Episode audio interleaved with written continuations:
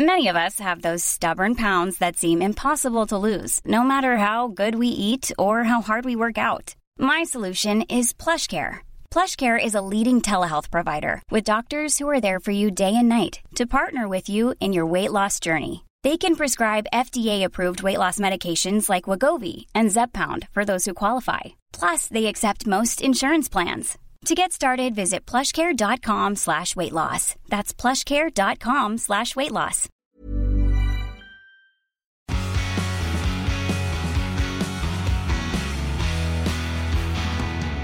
Hello, everybody, and welcome back to the P1 podcast with Matt and Tommy. We're back in your ears, in your eyes, wherever you may be. And it's Drive to Survive season time. Season five. Oh my God, Tommy. That's so many Drive to Survive seasons. And we've been lucky enough to get early access to it. We've binged the life out of it so that we could bring you this piece of information. And don't worry, we will be avoiding as many spoilers, if not all spoilers, as as as because I know, right? If I was you, I don't want to see spoilers. I want to enjoy Drive to Survive. We just want to give you our thoughts. Maybe before you head into it, you might watch this or listen to this after you've watched Drive to Survive. Either or, welcome. Aren't you excited, Tommy? I am. Uh, yeah, we watched six. Uh, it must have been about six hours, I'd say, uh, all ten episodes. Uh, yeah, binged it all pretty much in one go, and uh, yeah, we won't spoil. We're not. We're not going to go. The thing is with spoilers, right? People. Some people go, "Oh, it's a spoiler." Some people are like, "Well, we've already watched the season."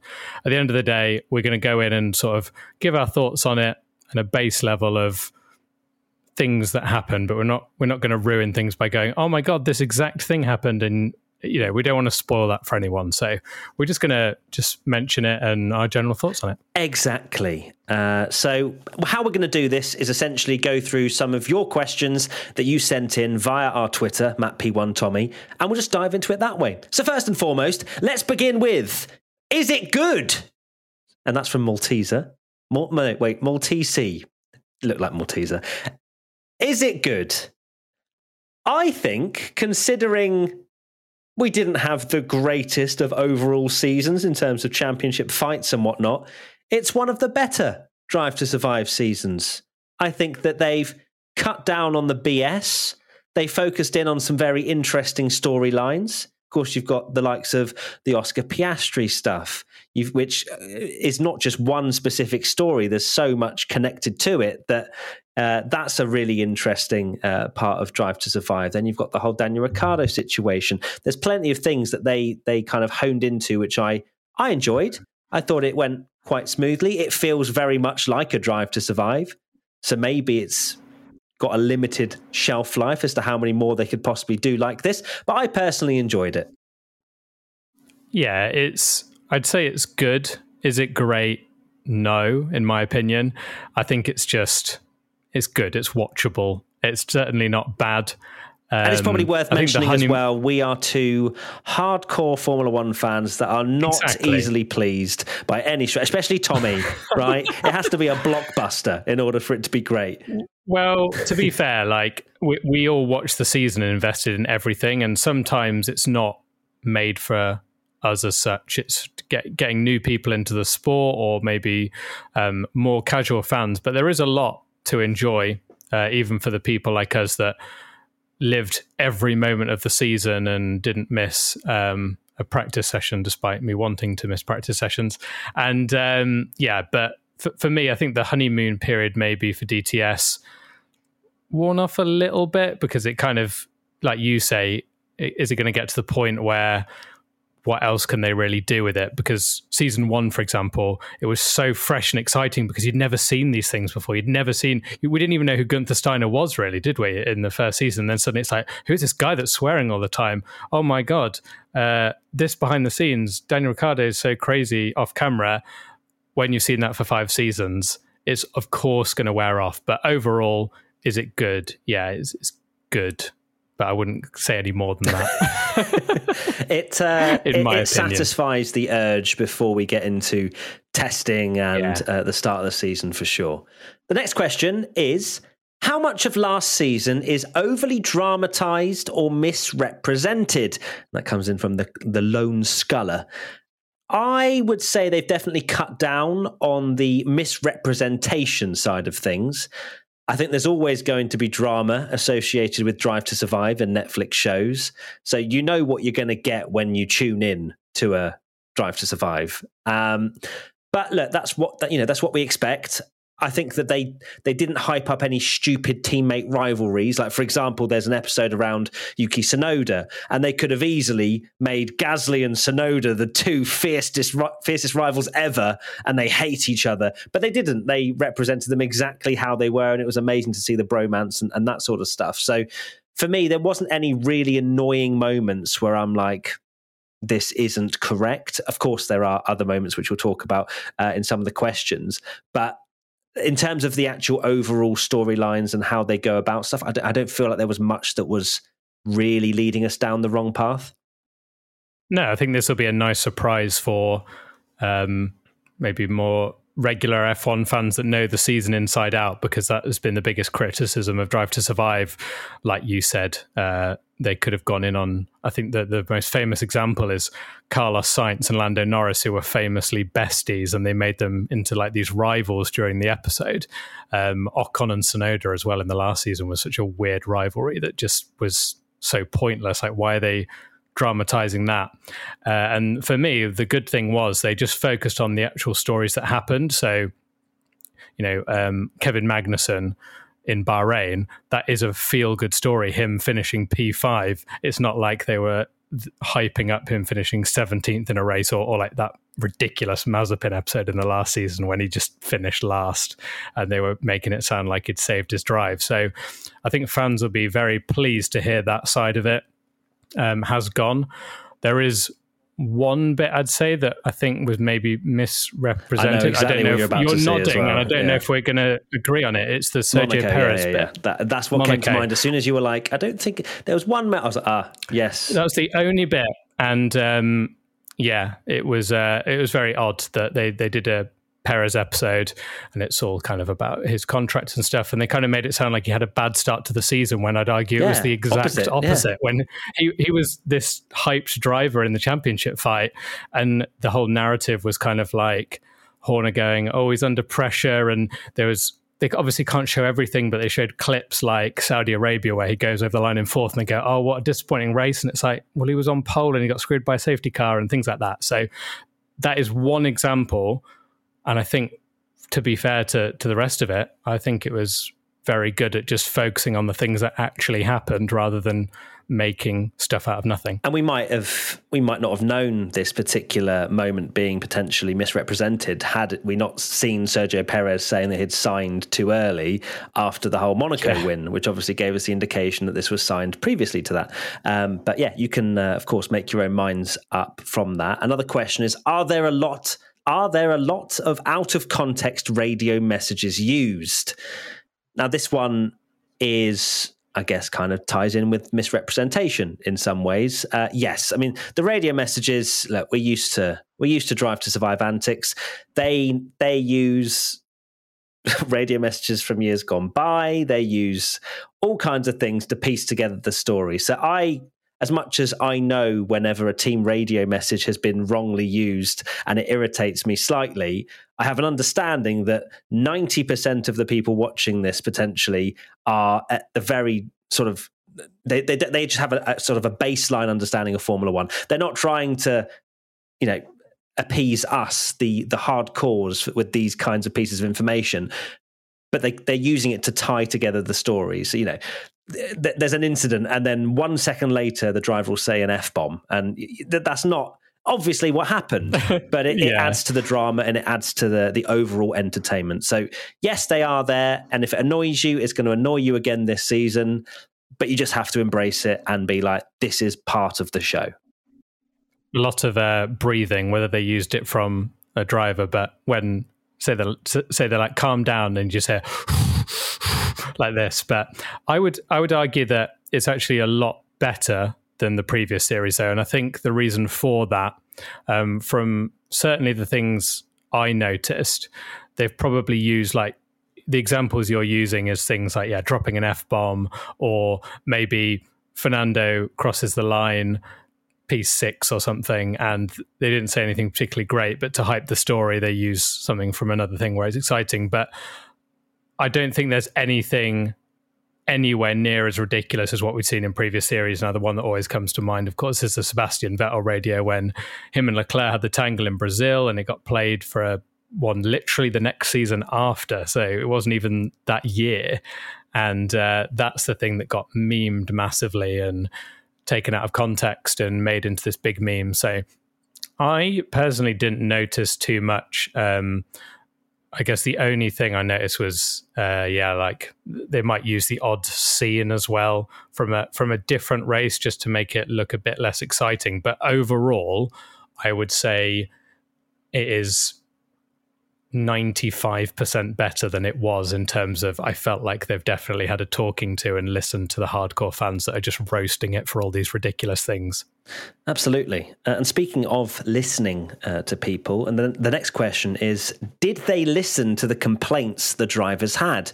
I guess that ties in with misrepresentation. So I would say, yes, they, they clearly have changed their direction slightly with that because they, they ran the risk of losing certain drivers from uh, from the series. Of course, Max Verstappen being one of the the big sort of uh, drivers deciding to to now take part in the series.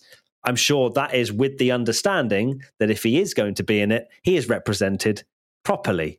Uh, and there's a clip that was going around from maybe last season or the season before of, uh, of where Norris is actually watching that season and saying, "Well, that's not right. That's not what I said," etc., etc. So you, you need these these key elements, these key players, the Norrises, the Verstappens, who who have a reasonably big part in in this uh, in this series. They need to be happy, otherwise they'll see no reason uh, for them to be involved in this. So I would say yes, they have. Yeah, definitely, and I do wonder how much maybe less behind the scenes stuff. For, for me, there wasn't as much sort of going into drivers' houses and Gunther Steiner's house. Uh, well, that's standard, right? But but I think in terms of the drivers, I wonder how much of that is like like Lando saying that you know if he goes and agrees to this stuff, are they going to take me completely out of context? And uh, I feel like this whole season has maybe they've been very careful with it, hoping that they'll lure drivers back in, maybe to do some more behind the scenes thing, and know they're actually going to represent them well and not not twist narratives and and things like that. And that's a job that they have, right? It's not as if you can go, ah, oh, well, it's a show, but they have to. They have to represent the drivers in the way in which they are. Otherwise, they're just creating a complete false narrative. And then all these new people coming into the sport are going to have preconceived ideas of what these people are like or what these drivers are like when it could potentially not be true or or accurate uh, yeah. in, in, any stretch. So um, the first an important role. series they definitely villainize certain drivers and make some. They have like the the good guys and the bad guys and things like that, don't they? Whereas I personally just felt like they just gave respect to to everyone. Really, well, everyone that they showed. Yes. Missed some people didn't turn up, but maybe we'll talk about yes, that later. we shall. We definitely will. This episode is sponsored by Tennis Channel Plus. Step onto the legendary clay courts of Roland Garros, where the world's best players battle it out for a chance to win the French Open title. Tennis Channel Plus is your place to watch. Stream every court from your phone or smart TV live in HD. Don't miss a moment with daily live coverage and match replays on demand, beginning Monday, May the 20th. Be there for all the unforgettable moments. Stream now with Tennis Channel Plus.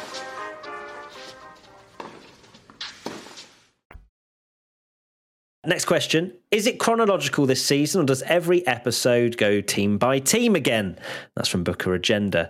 Um, it's the same as it always has been. But when I was actually watching this, I I can kind of understand the way they do it. The more and more seasons I've gone through and watched it, it's obviously been like, ah, oh, we're going back to the same race again. Oh, I already know what's happened. And there are levels to it, I think.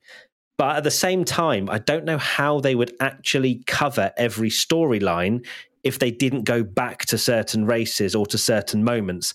There was one moment that was played far too many times, and it's actually the next question as well from Jellycat21.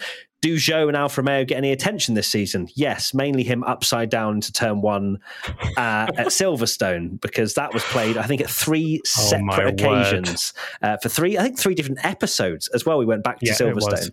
Um, that was maybe a little bit too much because I was like, oh, Silverstone again, uh, and I think as well there was we, we, saw what happened in Bahrain, and then the next episode is Bahrain testing, stuff like that, where it's almost a little bit too too out of kilter that it doesn't make sense at all. But apart from that, I do. I, I kind of have the understanding now of why they do it to get every storyline fit into 10 episodes. Yeah, I'm not one of these people that's like, oh my God, why are you doing it out of order? Because at the end of the day, it's not a season review. They're focusing on certain stories. And I have absolutely no problem with them saying they're doing a Yuki Tsunoda episode, for example, um, and they obviously will cover a couple of races and go to him in Japan because it's his home race. And then the next episode is about Red Bull. And they'll, of course, mention Japan again because they won the title there, for example. So, like that, I have absolutely no problem with. For me, however, I think the start just really wound me up a little bit. That the only thing that's annoyed me about this season is what you mentioned about Silverstone because it's uh, I wouldn't mind if they'd maybe put these episodes in a different order, but the Silverstone episodes are two, three, and four. So they cover one team in episode two, and the narrative kind of ends at Silverstone as their like thing. Episode three, they go to another team. It ends at Silverstone. Episode four, another team and driver, and it ends with their narrative sort of ending at Silverstone. And for me, it was bad enough for the episode three, so seeing it the second time. But when we got to episode four, and it's exactly the same start, exactly the same overhead shot of the grid. Why they need to show the Zhou crash again? And and that that's the thing. It's it's three episodes on the bounce that they're essentially doing this hyped up Silverstone start, and we know, and a lot of people do binge it in order. So that for me was the only bit where I was like, really, come on, like stick stick a stick the Perez Monaco episode in a gap or something, and just just so we can cool down on Silverstone a bit. There's only so many times that that just feels really repetitive when you've seen it again. So for me, that was a really really odd choice. Sorry, and one more thing about the Zhou thing. They didn't even talk to him to, to answer that question from from Jellycat, they show him barrel rolling upside down, and then the only thing was they kind of got him in the chair for a little bit. And he's like, "Hello, that was a scary crash, wasn't it?" Yeah, and and they don't actually really go into him, so he's not really featured very much, um, other than just him flying through the air, which is a shame. Maybe next season. Maybe next season they'll show it again for another three episodes on the bounce. Yeah. Uh, next question. On a scale of one to plan E, how much will the Ferrari episodes cause pain? Well, they weren't fun to watch. question for you. They weren't fun to watch, Aoki Chuck. Um, reliving those, no, not not fun at all. To be honest with you, um, it's interesting because there there are you get little bits of insight uh, but I don't think a huge amount. Again, as Tommy kind of alluded to, you don't get enough behind the scenes, like drivers' briefings and stuff like that, you know, where they all sit in their little rooms and they have a briefing. That's the stuff that us F1 fans absolutely crave. And I just don't feel like there was enough of that again this year where it is that behind the scenes nuggets of driver personalities and you know the Ferrari team maybe losing their minds or or whatever. Uh, I, I don't feel like there was a huge amount of insight uh, apart from just Binotto just um, just being like we're making mistakes, which I found quite interesting. That he was quite he was almost a bit more honest uh, with regards to uh, speaking to the Netflix camera crews than he was to the everyone else in the media. I was like, yeah. why are you telling that? Is it because you like what's going on? Um, but yes, they they are painful if you're a Ferrari fan, and I would just close your eyes. Yeah, they go on it quite a lot, and they're the little good bits, like you say, of Drive to Survive, where it is behind the scenes, maybe shows kind of the other teams laughing at them a bit and sort of going in on them and showing that pressure of of Ferrari, which is really interesting. I guess the for me, there's just not enough of that behind the scenes. I think I've almost part of me feels like some of the episodes could be shorter and maybe ditch so much of the onboards and things like that, and just kind of just get straight on with the the behind the scenes stuff because that's what we're all here for. Okay, next up, are there any new legendary Gunther Steiner moments? I would say so. Uh, maybe not legendary. They're not. They're not going to take over the meme world, but you once again get more insight into Gunther Steiner's life. Uh, but I, th- I thought it was a good level of it. You know, they they utilize him being quite good entertainment, his pure, unadulterated honesty, uh, and I, I think it was just a, the right balance of of Steiner shenanigans.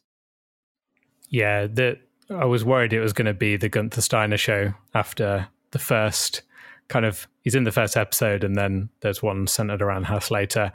Uh, what I would say is if you're a Mick Schumacher fan, uh, watch with with care because he's very savage and there's some behind the scenes stuff there that um yeesh shows a lot about their relationship. It does. No spoilers. You'll enjoy it uh, very soon, I'm sure. When the, uh, I mean, we say no spoilers. You're here for a reason. You want to know bits and bobs, don't you? And that's why you're here. Hey ho, let's carry on. How is the Danny Rick situation treated?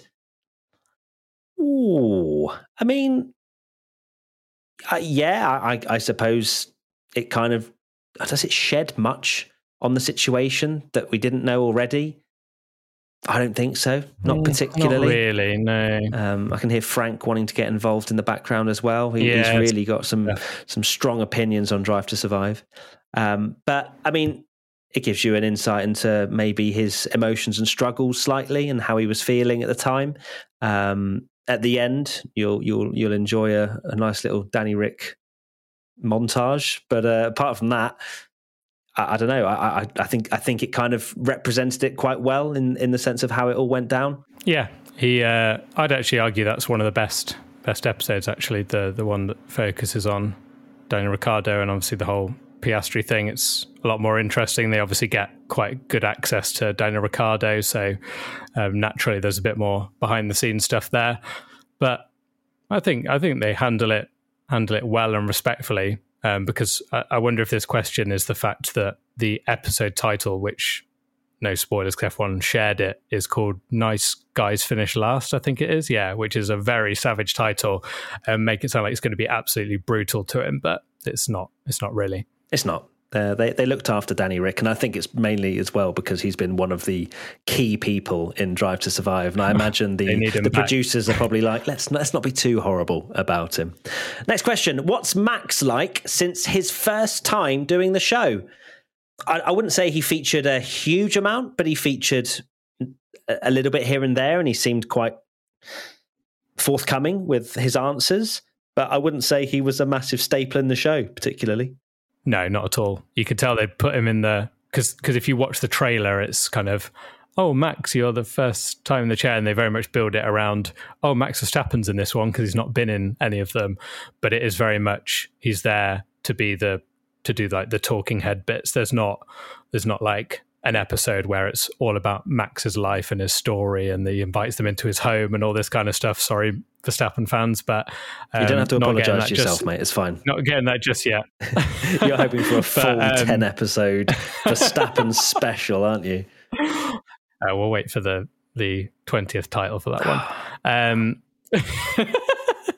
but yeah, it's uh, he's very much just like a talking head that just pops up occasionally with like little bits of info and context. Yeah, but nothing really more than that, was there? It wasn't. There was nothing. Nothing spicy coming out of Verstappen's no, no. mouth, unfortunately.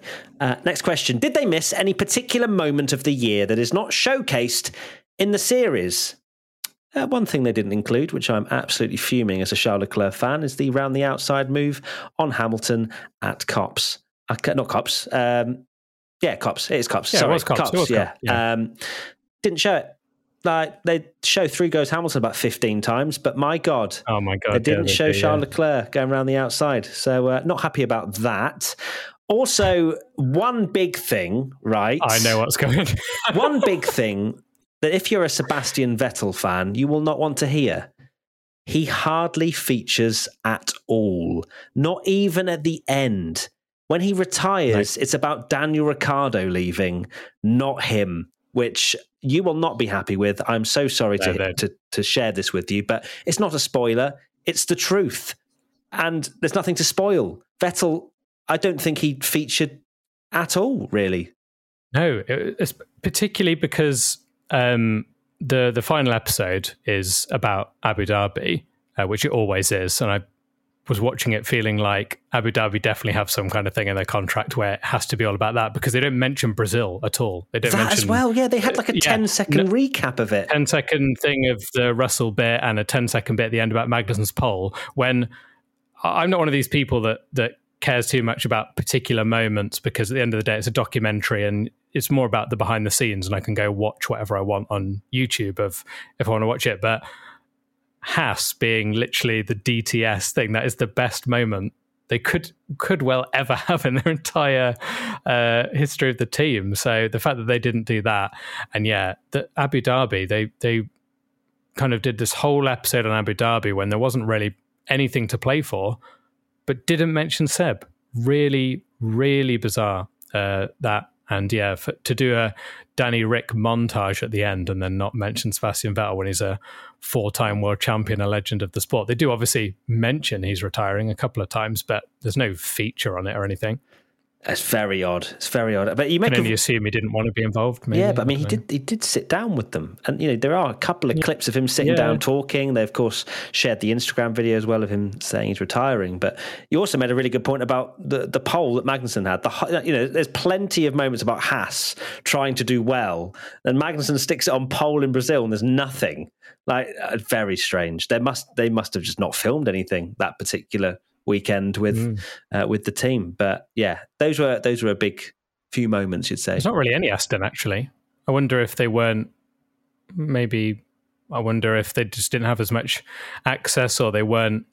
Maybe maybe uh, Lawrence Stroll didn't like how he was perceived in the previous series and didn't want to the be James involved Bond in it villain, anymore. Who knows? Perhaps who knows? Hmm. But, uh, next question: What's the best episode? Oh, that's a good question. Um, I I quite enjoy episode five, around ten minutes in. I don't know exactly why. um, there might, might be might be something. Uh, so check that out when once you uh, once you listen in and watch in. Uh, but actually, to be fair, I think the the whole Piastri thing was I found the most interesting, and um, certain conversations between the team principals and, and things like that. Uh, that's probably going to be my my favorite episode. Yeah, absolutely. I think it's it's definitely uh, the best one of the series. I'd argue there's not like a. It it was really good. It wasn't like mind blowing. I think there's been some really incredible episodes that really stand out in the past series of Drive to Survive, like the Grosjean episode or you know the the Mercedes episode uh, in, in Hockenheim, for example, where there's that one episode that everyone's really excited for. I'd argue this season maybe there's not so many like standout episodes. It's all just like decent and good. Um, but yeah, the Piastri one is is definitely. I think again you'll you'll know what what we like because it's more behind the scenes. They don't really mention. They don't really show any any racing or any on track stuff. It's kind of I'd say five and six almost merge into each other. That whole that whole storyline of who's who gets to see the the contracts and all that kind of stuff, um, which is good because it needs a double episode because it was ve- it, it's the perfect Drive to Survive storyline, isn't it? At the end of the day, uh, drama and contract disputes and all that kind of stuff. Certainly is. So uh, I hope you enjoy that one when uh, Drive to Survive drops on Friday, isn't it? Is it Friday? It's coming out. Yeah. Yeah, Yes, second day of testing. So I hope you guys enjoy that. Our final question is our rating out of 10. I am going to rate Drive to Survive season 5 a 7 out of 10. I think that it's a good baseline of episodes throughout. It's an enjoyable watch as a Formula One fan. As Tommy kind of alluded to, there isn't anything that just explodes your mind. There's maybe, for me, from a personal standpoint, not enough behind the scenes, not enough snippets, and you know these things that us hardcore F1 fans want to see as much of. But I can also understand that they are also trying to appease to the newer audience that are still learning about the drivers' personalities and so on. So uh, it's a seven out of ten, an enjoyable watch, uh, and I think that it will quench the thirst before the first race of the season next weekend.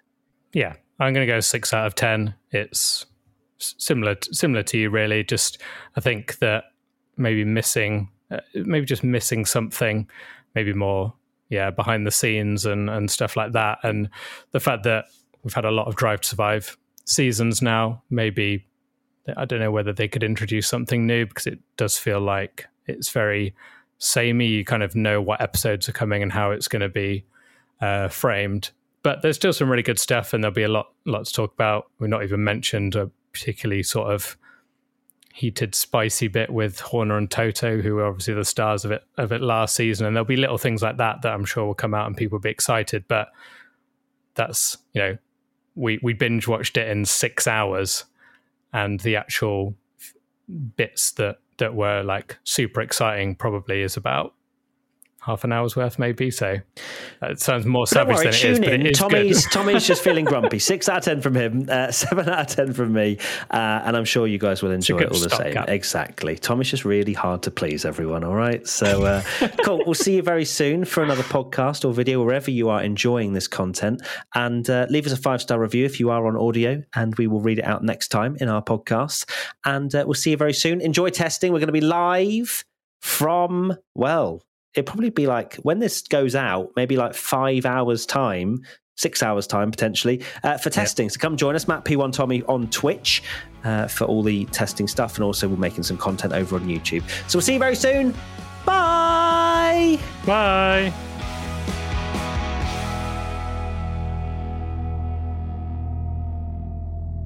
P1 is an Acast production and part of the ACAST Creator Network.